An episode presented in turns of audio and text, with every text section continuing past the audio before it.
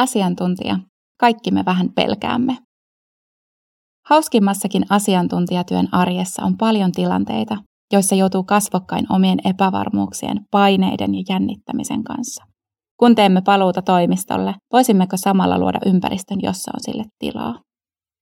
Tämä teksti, jota nyt kuuntelet, on tyystin eri kuin se alkuperäinen tekstini. Ensimmäinen versio kuulosti tärkeilevältä ja omituiselta. Halusin liikaa kuulostaa fiksulta, koska jännitin.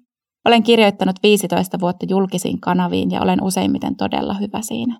Silti epävarmuus saa minut joskus kiinni. Tiedän sen jahtaavan myös muita. Voin kokemuksesta sanoa, että monet niistä asiantuntijoista, jotka haluaisivat viestiä ja esiintyä enemmän sisäisesti organisaation blogissa tai vaikkapa LinkedInissä, arkailevat. Kyllä, joskus on vaikea keksiä aiheita tai on liian vähän aikaa. Ja kyllä, usein esteenä on yksinkertaisesti epävarmuus ja jännitys. Jännittäminen on yleisempää kuin ajatellaan. Olen viestinä asiantuntijana nähnyt monen ihmisen pääsevän sinuiksi jännittämisen kanssa.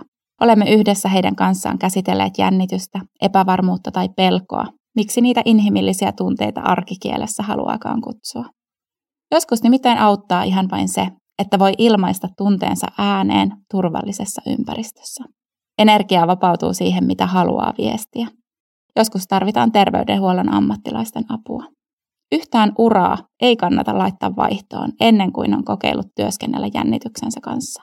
Tehdä sille jotain. Minua kiehtoo jännittämisessä etenkin se, että se on varsin yleistä, mutta eräänlainen tabu. Jännittämisen tutkiminen on osittain hankalaa, mutta on todettu, että 70 prosenttia suomalaisista on jännittänyt esiintymistä. Jännittämisen parissa pitkään työskennellyt psykologi ja psykoterapeutti Minna Marttiin on kirjoittanut mainion teoksen jännittäjille. Teoksen otsikko kiteyttää paljon. Saa jännittää, jännittäminen voimavarana. Marttiinin ohjatessa jännittäjäryhmiä hän havaitsi, että ryhmäläiset olivat sisäistäneet ajatuksen, ettei jännittämistä ole sopivaa ilmaista muille.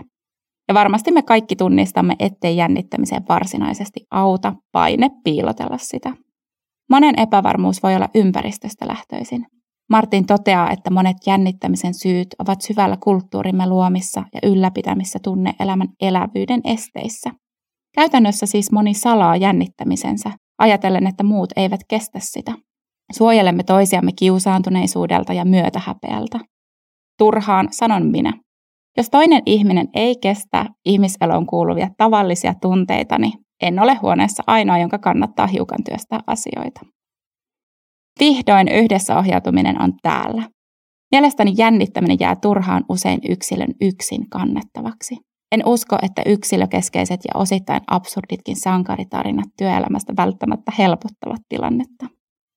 Asiantuntijatyö on hauskaa ja usein aika etuoikeutettua. Saa ajatella työkseen, ratkaista monimutkaisia haasteita ja oppia, nauttia vapaudesta ja ottaa vastuuta, työskennellä eri alojen osaajien kanssa, viestiä. Samalla siihen kuitenkin liittyy paineita ja olisi ihme, jos ei välillä kokisi pelkoa epäonnistumisesta. Siksi minusta on ihan tervetullutta, että vähän vahingossa yksilön omaksi murheeksi muodostuneen itseohjautuvuuden sijaan on jo alettu puhua yhdessä ohjautuvuudesta. Myös Ellunkanojen tuplarytmihäiriö tulevaisuusraportti esittää yhdessä ohjautumista itseohjautuvuutta mielekkäämmäksi muodoksi organisoitua. Yhdessä ohjautuminen tarkoittaa sitä, että työntekijän autonomia yhdistyy voimakkaasti yhteisiin tavoitteisiin, sopiviin tukirakenteisiin ja jatkuvaan dialogiin, jossa myös opitaan yhdessä. Jotta se onnistuu, organisaation kulttuurin pitää tukea vaikeiden asioiden ottamista esiin. Millaisen ilmapiirin päätät luoda?